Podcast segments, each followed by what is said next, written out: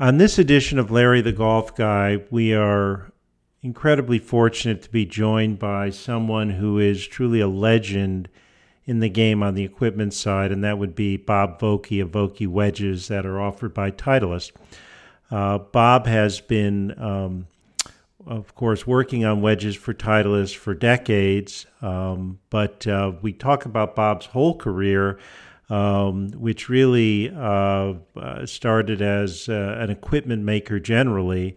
Um, and indeed, one of the interesting things to me is he did not focus on wedges until he joined Titleist, which he did not do until 96 at the age of 57. So um, we sit here today, and um, I think all of us think of Bob Vokey and wedges, um, but he had had a whole career up until um, he joined Titleist in '96, where he was he'd worked at TaylorMade, he had worked at Founders Clubs, he had you know done a lot of work with Persimmon drivers and woods back then, and um, you know clubs generally. But um, really, until he joined Titleist in '96. Um, he hadn't really focused on wedges, and as we talk about, you know, an interesting story is um, Titleist wanted to um, up their wedge game, and he had just joined them. He had worked on the 975D driver, which very famous club um, in the history of drivers um, at Titleist, and and um, they had a meeting, and they said. Um, Gee, we want to work on wedges, and, and who wants to sort of take that on? And Bob raised his hand, and you know, I think it's fair to say the rest is history, uh, because um, he has just been incredible in um, he and his team and the wedges that they've designed over the years and worked with all sorts of pros. Um, and indeed, Bob very smartly um, notes that um, the tour was um, the ultimate R&D laboratory for what they do. So he was out on tour for many years, um, and players would come up to them and, and ask him, gee, you know, we're at the British Open this week or the Masters, you know, tight lies. Can you tweak the wedge this way or that? And um, he um, learned so much about um, different grinds and um, bounces, combinations through all that work, and he would bring that back to the team at at Titleist, and and they'd adopt a lot of that. And and today, of course, there's so many different offerings in terms of the different combinations of bounces and grinds, and we talk about all that. Um, and um, the other thing I'll note that I'm sure you'll appreciate as you listen to this is just the um, incredible enthusiasm he still has for the work that they do. Um, and it's um, it's infectious to listen to um, and and much fun. Um, and and, and it, I think it comes through in this conversation how how jazzed he still is for for the work and the wedges and, and the innovations that they continue to do and um, that are on the drawing board uh, for future um, lines of, of the Titleist Vokey wedges. So upcoming. Um, Bob Vokey of Vokey Wedges um, here on Larry the Golf Guy. Well, welcome to another edition of Larry the Golf Guy. And we are really fortunate today. We have um, a legend uh, with us, um, Bob Vokey, uh, who, of course, um, makes the Vokey wedges for Titleist and has had an incredible career um, on that side of golf. Um, and uh, Corey Gerard's also with us, who's the marketing director at Vokey Wedges. Uh, Bob, thank you so much for making the time today. My pleasure. My pleasure, Larry. Um, so let's maybe just uh, get things rolling and kind of go back to the beginning. Um, so you grew up, as I understand it, um, obviously in Canada, um, in uh, a little town right near Montreal. Um, and sounds like you were a really good athlete, played hockey, baseball, and football. I know your dad was a good golfer and a precision tool maker and a constant tinkerer. So maybe just tell us how you first got started in golf. Well, I, when I first, I've always, well, it's funny, ironically, when I first, my dad, as I said, I played other sports. My dad always wanted me to play golf, but I always said, hey, Pop, that's a game for women and old men. I don't want to play that game. I'm talking when I'm uh, 10, 11, 12 years old. Then I, then I started playing it. And I so you know, I got sort of addicted to it. Then I when I came to the United States, I thought at one particular time I could play a game. So I, uh, I tried on the Western Golf Tour, it was called. You had to have I worked like a son of a gun to get my handicap down below five. You had to be below five. I worked so hard. So I went out first event, and uh, I'll never forget. I'm hitting three woods in, you know, par fives and not reaching them, and these guys are hitting irons in and got a putter in their hand, walking to the green. Right. And I said, "Wait a sec, I'm out of my league." I said, "I." And I always dabbled on, in golf clubs. I did it as a hobby. You know, it never was. My dad, my dad, we tinkered and all the time. So then I said to myself, well, I think that's not here's my I know where my abilities lie. So I said, well, I, I knew I was uh, felt very, very comfortable working with my hands. Yeah. I always did. So I opened up first off, I guess my first venture would be a little golf shop in Fallbrook, California. Well, I started actually in, in my garage. Okay. Then I, then I opened it up in, in Fallbrook, California. And before that, previous to that, actually, I just remembered I, I went to for a custom golf club company in Anaheim, California, and uh, it's called Sid's Custom Golf. Okay. I basically went in. I learned at that particular time it was all about persimmon woods. They Right, they were right. wood. Yeah. I learned how to basically variable bore them, sew plates, weight them, refinish them, put in fiber inserts. We had fiber inserts, glass inserts, epoxy inserts. You name all those things you learn about, which I considered it was very handy. It was a, a craft, you know, Right, for sure. You had to do that with a golf club.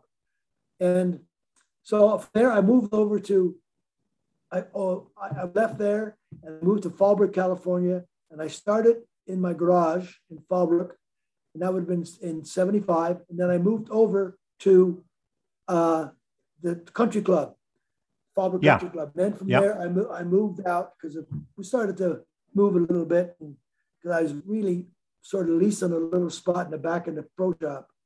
And it got a little bit too busy for that. So the word got around, I was very fortunate. At that particular time was called Bob's original name, Bob's Custom Golf. That. I moved, moved out. I moved to Vista, California, which was just about about 20 minutes away, 20, 25 minutes away.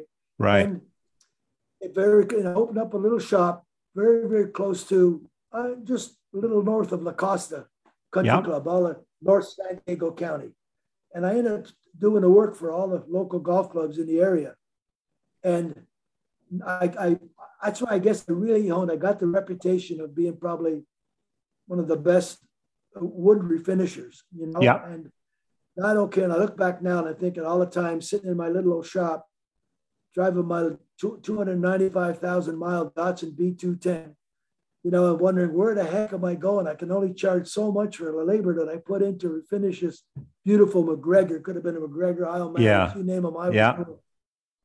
And then, you know, you get a little discouraged after that particular time. And then all of a sudden, be 79, fellow walked in with this box of metalwoods into my little golf shop and he asked me, and he introduced himself. He said his name was Gary Adams, Ah, I said, right. "Oh, Founder of uh, TaylorMade, right? Yeah. TaylorMade. he says these were the very first TaylorMades. He wanted to, he wanted me to put them together. And I said, Mr. Mr. Ad- Adams, I said, I'll put them together, but these are driving range clubs. Because anything I've ever seen like that at that particular time was a driving range club. Right. Sure. They had those, remember those aluminum block yes. driving range. Absolutely. So, and I said, these will never replace persimmon. And I showed them all the persimmon Right, I was refinishing. right. I had them all lined up in a rack on, on, on a hang up on the ceiling. And so anyway, that, was my first prediction. I said, they'll never replace persimmon woods. so anyway, I put them together for him. And then he, so he was able to go to La Costa over to Palm Springs and also Torrey Pines with the tournaments there and get them in play. Right. And so I didn't say much. Then a few years later, he, he, he asked me to come and work for him at TaylorMade. So I went to work for him in 1985, and I stayed there right through 1990. Uh, but while I was in 85 at TaylorMade, we had a very good staff. We had players like Lee Trevino, Mark Yeah. O'Meara, Yeah. uh, Morris Hatalsky, Dave Stockton Sr., a lot of very, very good short game players, you know? Yeah. and uh, and even Freddie, Freddie Funk. Freddie Funk was there too. And then we moved over. Gary started another company called.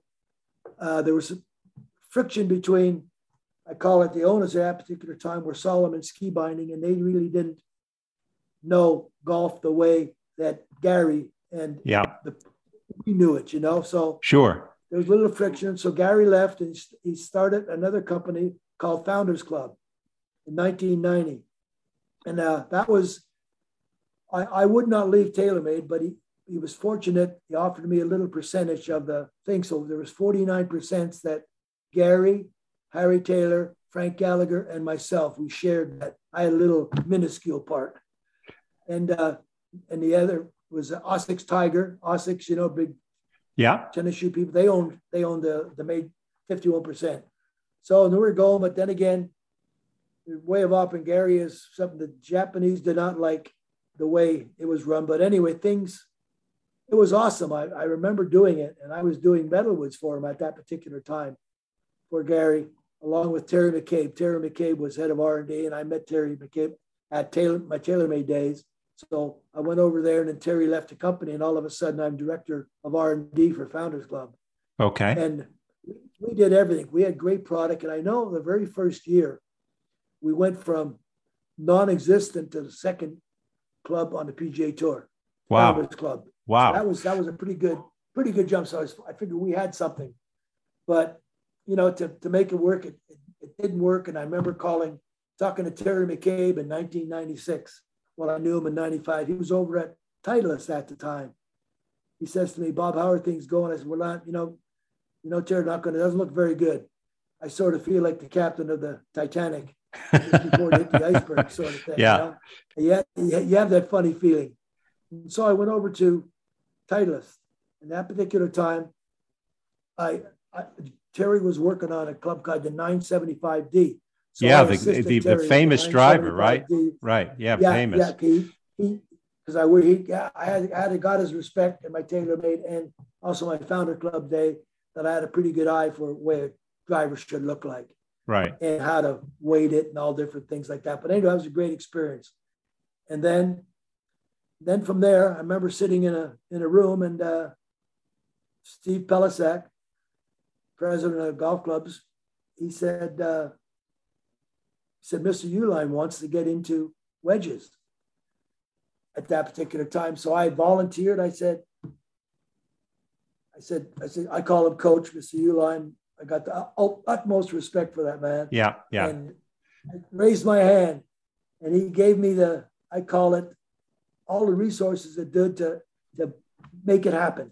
I was very fortunate. I know guaranteed it never would have happened if it wasn't for Titleist giving me the proper resources and, and anything I wanted. You know, it was right. an open book. I and away I went. So I took all my prototypes that I got from my Trevino days and Lanny Wadkins and from Seve and Dave Stockton Sr., Mark Mer, all players like that. I was a great listener and note taker. taker. So I took all those sort of designs that I had, and I started that with uh, Titleist. And you know, I remember I remember doing the first prototypes in 19 end of 96 into 97.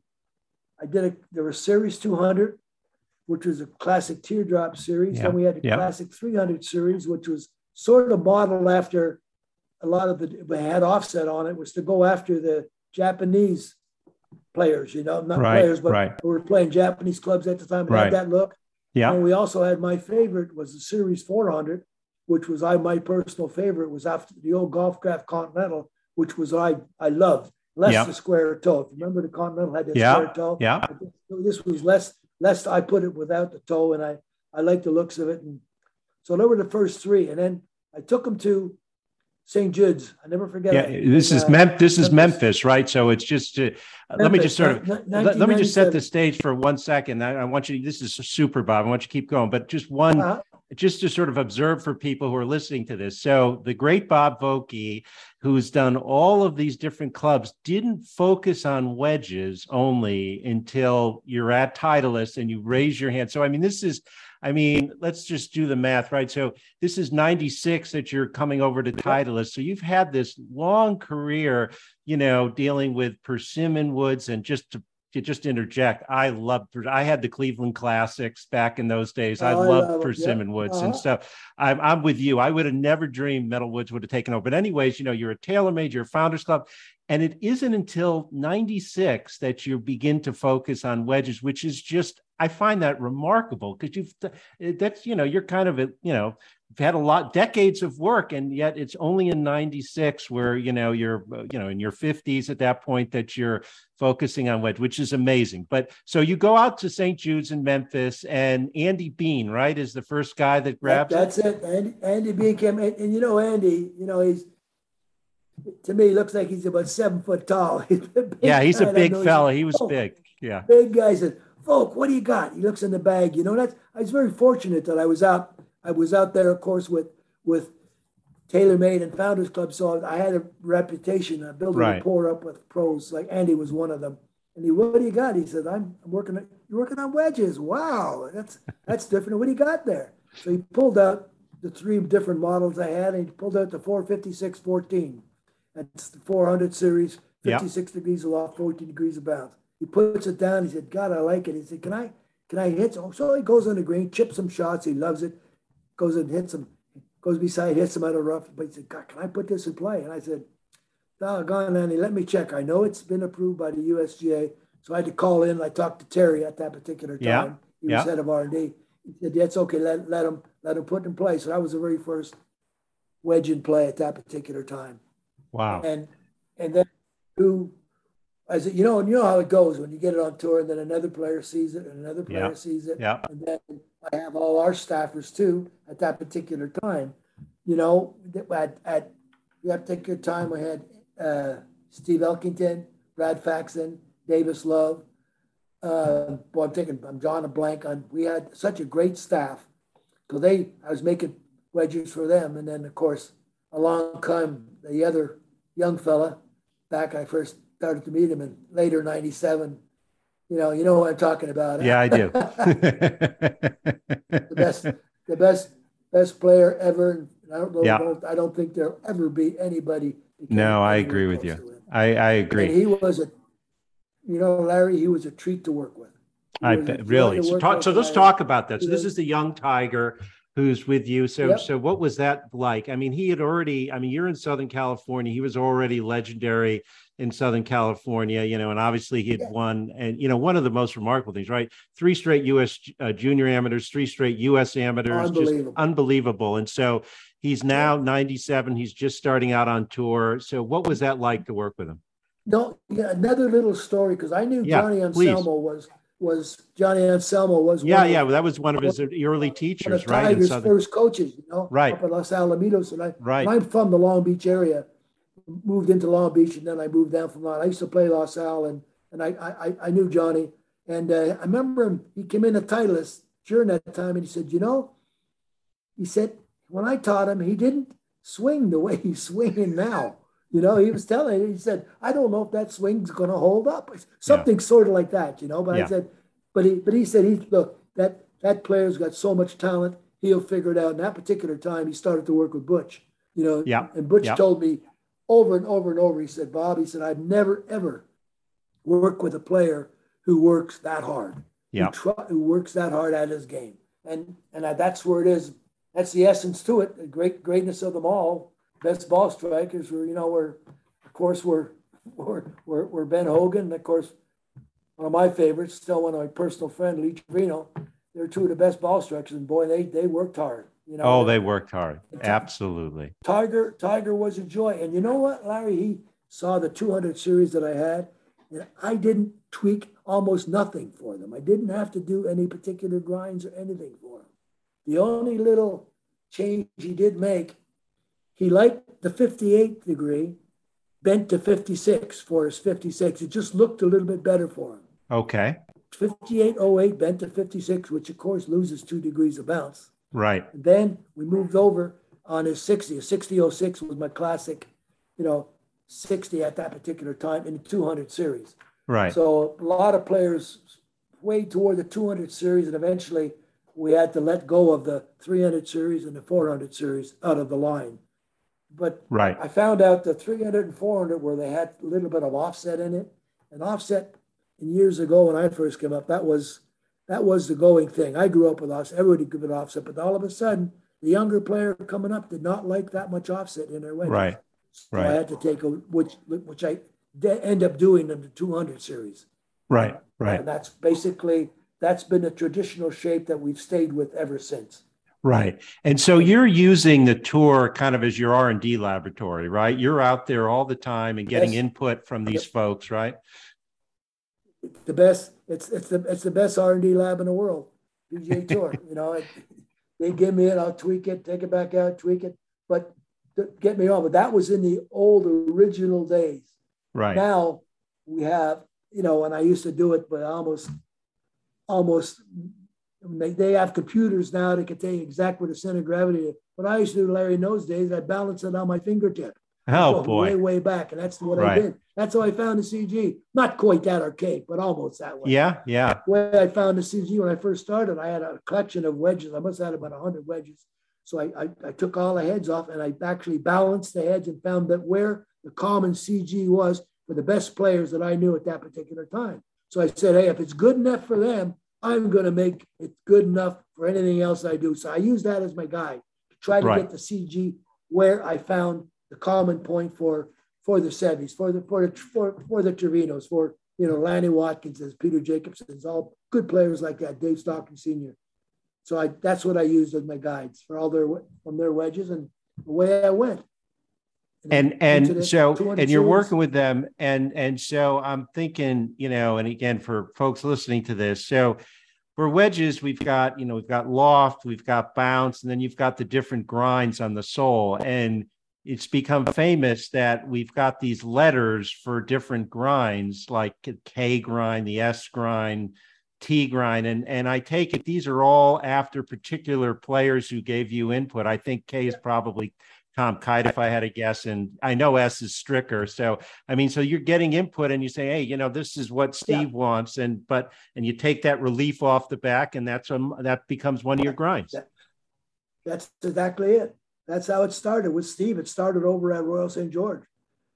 Oh, really? So he's on that firm turf over there in the open, and he wanted some relief firm from the. Turf. Yeah. He had a 200 series. He had the 256 14, and he was yeah come up to me. That along with two players did. The other player happened to be Ben Curtis.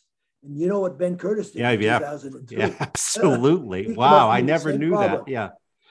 They had the 200 series and they had it was a little bit wider flange and about 14 degrees of bounce. So what happened when fescue, very, very tight lies, yeah. they were, you know, they couldn't get penetrate the turf. So what right. was happening, the edge was bouncing into the ball and the ball was coming out low and call it low and squirty. You know, they couldn't right, get it right. airborne. All I basically did was I didn't want to take the bounce off. So all I did, I just, I'll take it off effectively by reducing the sole width. I went in the van and I just ran a ribbon in the back that you can see in the S grind. And that's basically how the S grind came about. And a little little footnote to that. Yes, that please. Monday of that same week, I talking to to Jim Achenbach, you know, Jim Achenbach used to be. Yeah, with, I, I do know him. Yeah. Golf Week, great, yeah. great guy. And he asked me, "What did you What did you do for Ernie? What did you do for Phil? What did you do for Davis?" And I told my, you know, little pre-wear, but most of the stuff, what I do pre-wear, and the word what a pre-wear is, Larry, it's, it's really a bevel in the leading edge. It allows that leading edge to penetrate through the turf. Yeah, yeah, a little bit easier. But so I, I, I, I, I remember saying, and, and Achenbach said, and I said, you know, Jim, I also work with a young player from Kent State. Now, I worked with him in college. His name is Ben Curtis, good young player. He didn't even want to hear that. So then it turns around, and the very next week on, on Golf Week, there's an article comes out. Bob Vokey predicted Ben Curtis would win Open, and I didn't at all. So I learned. I learned you got to watch what you say. That that so that is true. That is true. But um, and I'm I'm assuming that's you know, how basic they come about. But absolutely, and the, so the M grind came from came came from working with uh, Trevino and, and Ballesteros. The toe I take off for Lanny. I used to take the toe off for Lanny Wadkins. Trailing edge of heel off for Seve and and Trevino. That became the M grind. And Which is used to be the MF grind. grind. Yeah. I called it my I called it the M grind. Yeah. Yeah. I've heard different explanations what the M stands for, but I, but, uh, but, but I, it's, a, it's, it's, um, I, I, you know, the first time I was down at TPI, um, Dino um, fitted me, um, and he said, "I got a special wedge I want to show." This is probably, I don't know, more than ten years ago, and he said, "I got a special wedge I want to show you," and and uh, he got one of the the M grinds out, and that, that's a fantastic grind. I love that club, awesome club. Um, so that's great. So you're dealing with all these different pros over the years, and and it's been over the years, right? You mentioned folks who were active back then, like Lanny and Dave Stockton Sr. and stuff, and continuing up to this day. And I mean, two of the guys are two of my favorites that I looked at. I think you probably work with a lot are Justin Thomas and Jordan Spieth, um, who are both Titleist you, guys, you and they seem so good with the wedges, right? You you have you have mentioned two of the tops. I get yeah. asked all the time right now, and I'm saying I don't want to I don't want people to think I'm a little prejudiced, but I say JT and Jordan are right there. They're unbelievable. They're unbelievable short game players, as well as being unbelievable people too. Never, yeah, absolutely, great, great, absolutely. So, so for and, folks like us, you're out there and and they're tweaking. They're giving you input too, right? As you're going out there and talking to them. What's happening, Larry? Over the years, though, I have I I, I have got a heck of an assistant, Aaron Dill. He's out there weekly all the time, got so it. I don't have to go out there. I don't. I may go to the majors and things like that. So I'm I'm sort of I call it I call it the mentor, the uh, godfather now. So I make sure everything's okay, and I we all put our heads together. So I have a good team now. From one person from back in 96, 97, 8, 99 to a gradual team. I got a very, very, very good team now, including Corey. He's one yeah. of them too. He's he's in the team too, and he's uh he's he he's an individual that keeps me real straight. You know, I tell you. oh, even though even though he's an Australian, it's okay. I'll forgive him. You forgive him for that, I know, track. right?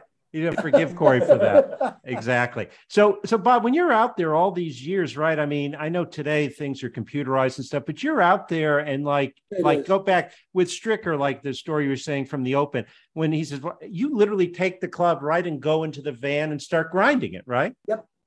Yes, that's right. That's right away. I you know, it's it, it's something that I guess you fund you don't understand. I don't sometimes don't understand myself how I did I did a lot of the things. I just did it. You know, on a certain thing you want a certain flight of the ball. So I just went in the van I said, God, that's good. And working with the player, the player is good. He says, okay, now you got it. I take a I learned one time when you do working with a grinder, working with a player, just take a little bit off. You, you can't put it back on. Can't put it back on. at right? a time. Take a little bit. Okay, bulk, bulk, a little bit more boom, then I get it because you know, trust me, Larry, I've destroyed a few edges. I'm sure not too many. Um, I so learned. I learned.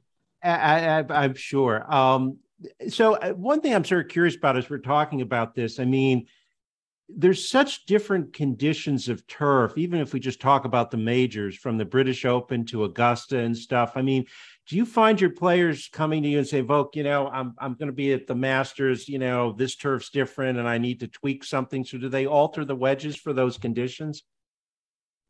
Yeah, definitely. There's certain where they where they do it more often. I used to find all the time when I was out there regular, I find a little bit a little bit at the master because it's a really, really tight, tight, tight Bermuda, or over at TPC. Right. But the biggest changes I always made was when we went across overseas yeah. to to England or Scotland. Yeah. You know, they got that got the fescue, you know, different types of turf. Then they make some changes, definitely over there. But you know, I used to go over to work the Scottish Open first and then the British Open. And I would make a lot of changes over there at the Scottish Open. You know, used to be do have it at Loch Lomond for years. I right. made changes, although Loch Lomond is more like an, uh, a U.S. type. Yeah, it's inland, right, right, right. I, I was able to still make changes for them, and of course, they Monday at the open, they hit some shots, they come vote, it's doing this, this, boom, in they come. Or I played with such and such. He said, You you put a little, little, little bevel on his leading edge. Can you do that for mine? Okay, and I do that. You know, things like that. You know, and, and it, that's fantastic. And it, it, happens. And, and I remember just another sideline, another yeah, please, another company, real good player for another company. He was basically call it maybe been one of our competitors but he Vok, he said, nobody said, what would I do? What am I having a little trouble? So I said, look, so I took a, a Sharpie, I marked it on the leading edge and I said, now go in to that van over there, go into that X brand X van, right, right. ask him to put a grind right along here like that. So we get in there, and, and I said, one thing that's going to happen though, it's going to be work good here, but when you get stateside, you might find it's going to dig on you a little bit. Right, right, right, so right. I saw him about a month later over at I forgot what course it was, but he said, Vok, you were right. He said, it worked great over there at the open, but I brought it here and it just did not work. It just grabbed like you couldn't believe and dug. He says, I had to get a new one. I said, he said, you were right though. You warned me. Yeah, exactly. That's, that's awesome. That's the, the things you do. Yeah, for sure.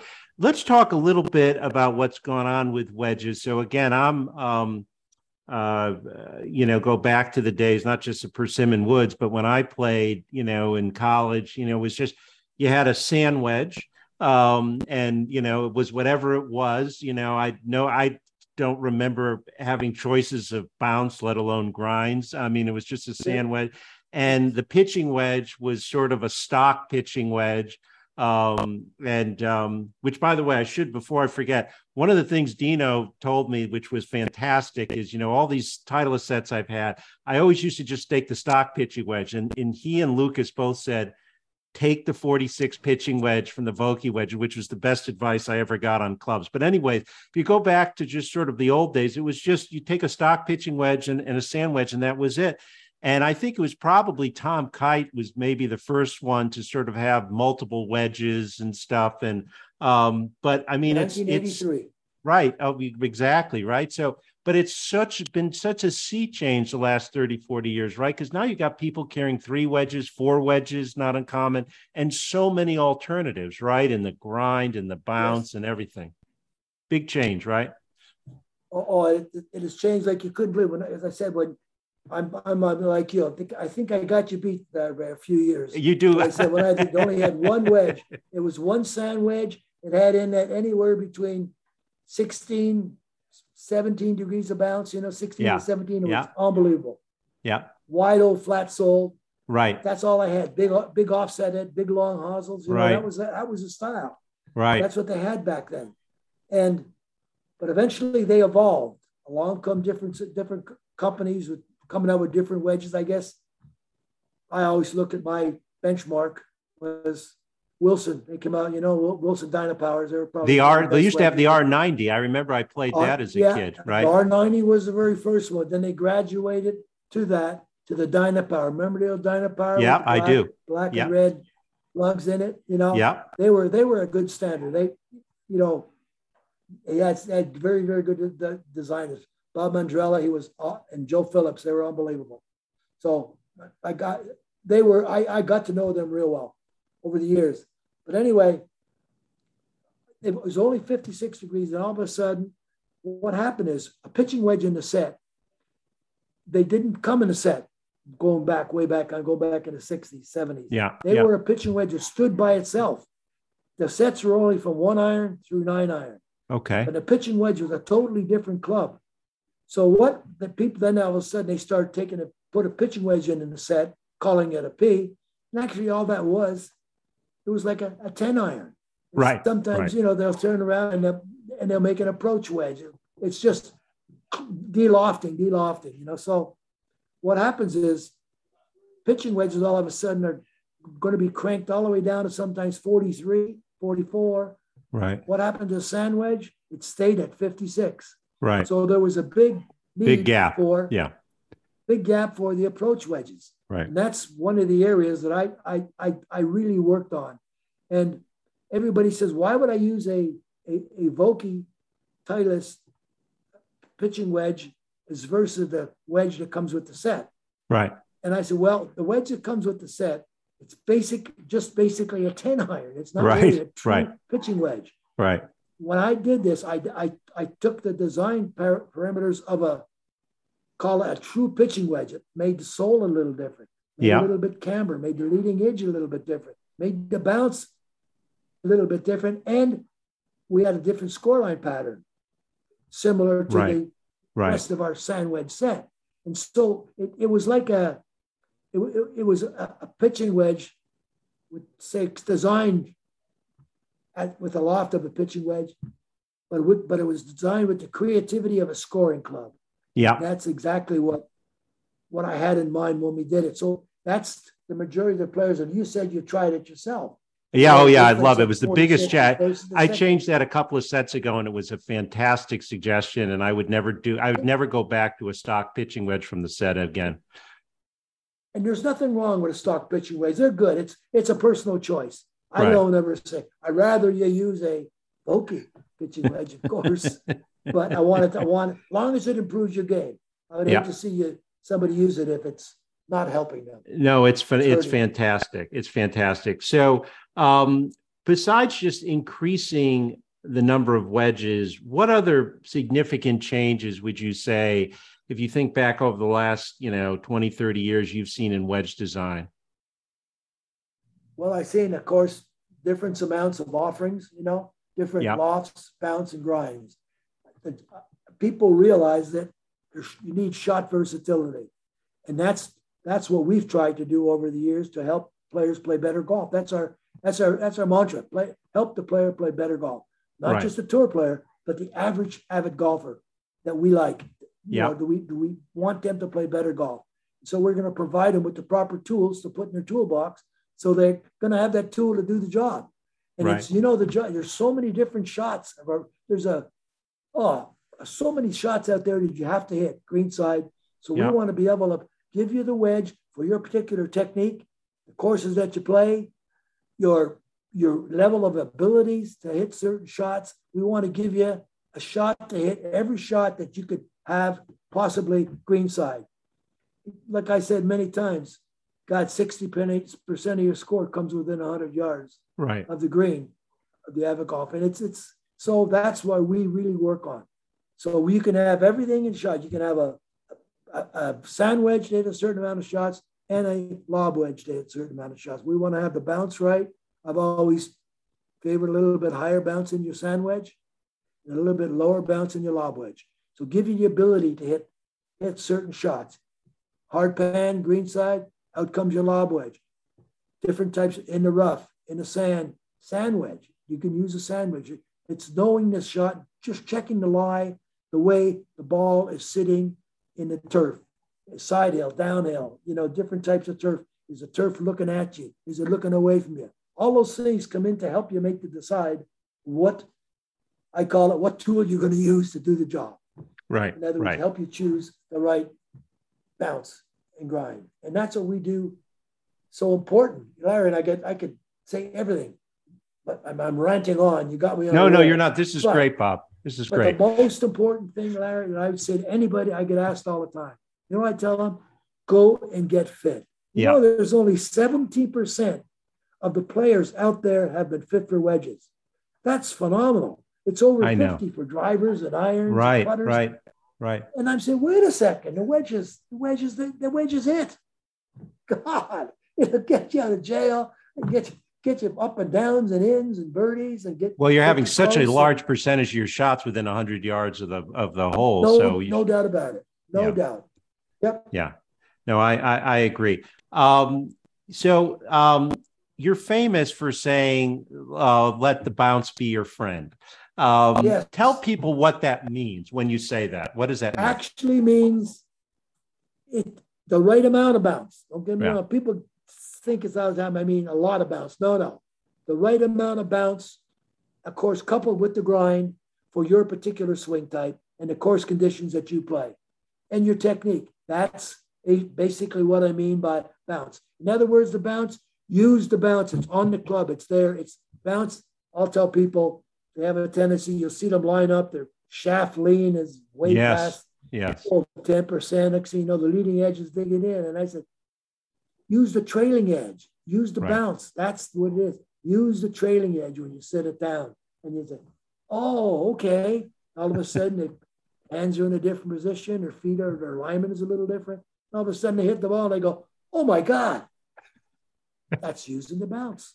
It totally is. Bounce, and, and bounce, I'm sure you're, bounce could help you.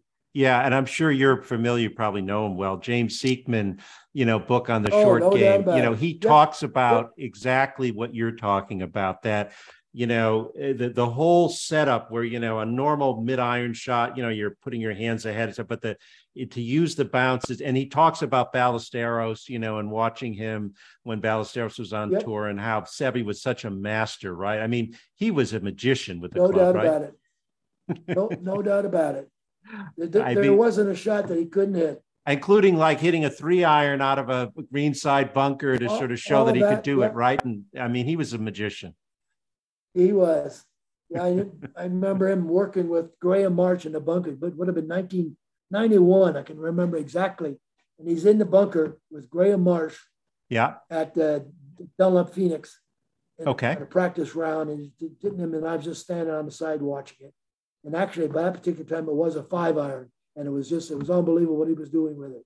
You know, just he, the creativity that he had. That's where I've always looked regarded him high in my list.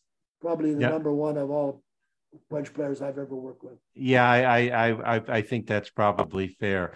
Um, so I mean, I was going to ask you what advice you would give to amateurs about, you know, how to go about selecting wedges, but it sounds like maybe the most important thing is just to get fit, right? No doubt about it. That's up first and foremost. I can give you a whole bunch of scenarios. Larry, you know, I've always said rule of thumb, four to six degrees between your wedges. That's how you would gap them, four to six. Okay, that's good gap, to know. Four to six degrees is a good number. You know, six being max, four being being the minimum. And I would turn around and, and that equates to 10 to 15 yards. That's the first thing I, I would give them. But then to choose the right club for your particular swing type, you got to get fit. It's so important. Right. So important. And and you make a good point wanna... too about having different bounce and different clubs to give you the variety of tools, right? That's exactly what you need. You know, a lot of people get and we have letters on the clubs, you know, to help you. But as I said, when we get fit, I always like to say fit by the grind. Don't worry about too much about what that number says, you know. Right. Is it a higher bounce, lower bounce? It's, those are just guides to go by. And you know, you turn around and when you're going to get fit, make sure there's an area that you're least skilled at. When you get fit, hopefully you're going to get the the club or the wedge to help you with that particular type of shot that you may. You know, say say at, say at your home club, there's a certain shot you hit in a certain area. You always go, darn it, if I had blank a blank, this type of wedge, I'd be able to get out of it. Take don't keep that in mind when you get fit. Right. And you've got people who are pickers, right? People who are diggers, no people who are pickers, and that pickers, affects things too, right? sliders, picker sliders. I call upright diggers. You know, I get asked all the time, what if I go and play in the Northwest, you know? right. You go to Bandon, right? Everyone's going up to Bandon, right? With the firm turf, right? Bandon even. Yeah. Or even I turn around and go and play down in the desert or go down to go down to Phoenix, go to Scottsdale. And I always tell them what's so important to me. You get low bounce, high bounce. What I really important is your swing type. Are you a digger or a slider? Digger takes it up down more of an upright swing, angle attack, steep, steeper into the ball. He can use more bounce. If you are a little shallower, you can, because nature of your your picker slider, you can get away with a little less bounce but you still do need to bounce. There's no doubt about it. Remember that swing type. Courses may change, but your swings doesn't change. You try to alter it, but your swing type goes with you from course to course to course. So very important to be fit by your swing type. And a good experienced fitter will be taking that into consideration. Absolutely, yeah, and and you'll find this funny. I mean, the last time I got fit by Lucas for your the uh, the SM9, you know, he would say to me, you know, you, you, guys have that huge bag of wedges, you know, out at TPI, and he brings it out and he and and he says, I don't want you to look at the bottom of the club. I want you to just, I'm going to hand you the club because you're going to swing differently if you see what grind it is. He says, I'm not going to show it to you. I, he says, I, and which was great advice, right? Because you get something in your head that's, and you start altering your motion, right? that's it. That's exactly it, Larry. That's that's that's the basically call it my mantra. I've often said, don't show the player the bottom. Don't look at the bottom. I, have done that. I, I, remember doing it to Adam Scott one time, you know. Really? And, Someone uh, like that. Even some, yeah. Two, two, 2012, we're in a bunker at the Olympic, up there at the Open Olympic in 2012, yeah, yeah. and he was having a little struggling with with his sand wedge. He had the old uh, 260.08. So I gave him new K grind. I had prototypes. Oh, one like yeah. this, and I said, "Give him." I give him to the grip first. I hand him the grip. Don't now. Don't look at the bottom. I said, "No, don't look at the bottom." He hits a couple of shots in a bunker. Whoa! Then he turns around, goes in the green side, green side rough, hits some shots, and gets in the fairway, hits some shots. And he said, "Now can I look at it?" and I had that expression. I don't want to say what he said on on a podcast, but it was something he laughing as he said, "No, he couldn't believe it." But Yeah. that's what happens. People get a preconceived notion, and it was the K grind. right, He's still right. he's still still in his bag till today. In fact, that particular one was a six degrees of bounce. A couple of weeks before, he ended up calling at the Masters Yeah, 2013. He yeah, ended up calling Aaron Dill, you know, yeah. my- the, the main man out in tour now, and he he asked for more bounce, so we gave him the 10 degree, and he put the 10 degree in play, and that's at Augusta. Very, Wow. very tight lies. Yeah, So it's it's type of wedge in a certain people's hands and their certain technique, they will make it work and make it work well. Well, and I think if I'm remembering, that was the year he won, right? So it worked out pretty well in Yes, that was 2013 it. for the Yep, Masters. That was it. Yeah. so, so let, let me let me sort of get you out of here on this. I mean, all the innovation over the years. I mean, do you sort of is there any particular area that you think you know you see further innovation happening, or um, kind of where do you think the wedges go from here? Well, as it is now, you know, we went to uh, we went to working with the center of gravity, you know, moving Right, that's right, down, in and out, right. all this, and we've we've started that in SM6, and each each series we improve from series to series to series, and it takes a little while. People ask, well, why does it take two years to to to develop a series? Well, it takes we we can develop all types of testing you possibly could do, you know, in a TPI, bring it out and tour, but it doesn't happen. You don't get the proper feedback till something happens. I call it on the backside Sunday afternoon, under the heat of the gun. You Yeah. cannot replicate that particular feel a player gets. So we somebody sometimes a player will get a feedback, onesie twosie sort of thing. I find that the ball does this at a certain. Oh, okay. And if we hear it again, then we say, okay, guys, you know, we get the team together. We got this guy, Aaron, Aaron Dill's out all the time. He brings all the feedback into us and we look at it and we say, okay, now let's try to improve there. But definitely we do want to hurt what we already have. Right. Because sometimes if you chase too much, you don't want to hurt what you have. What we have is doggone good. It works It for sure is. 99, 100% of the players. There's one instant. But then we chase it, we move it around, CG, and each iteration we do that. We've done that in the SM6, sevens, eights, nines, and we were going to further it into the tens.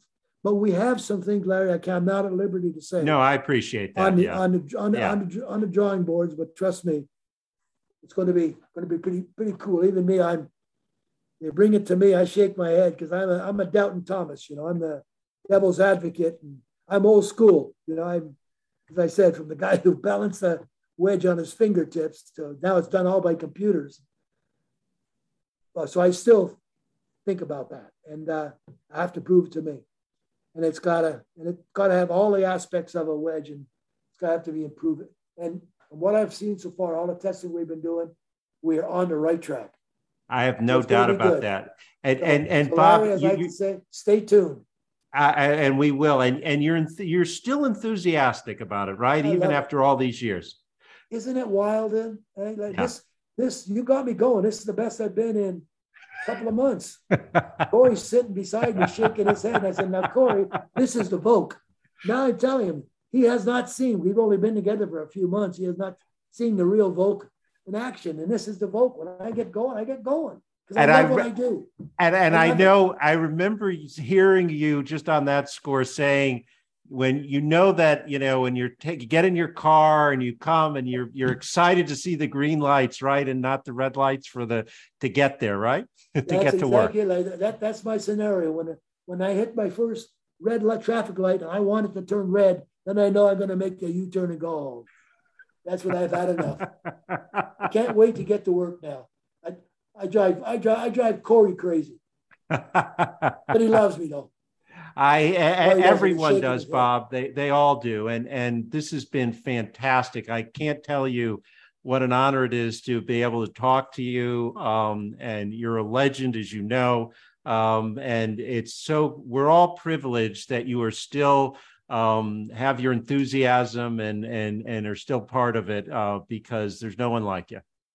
Larry, I like to say thank you very, very much.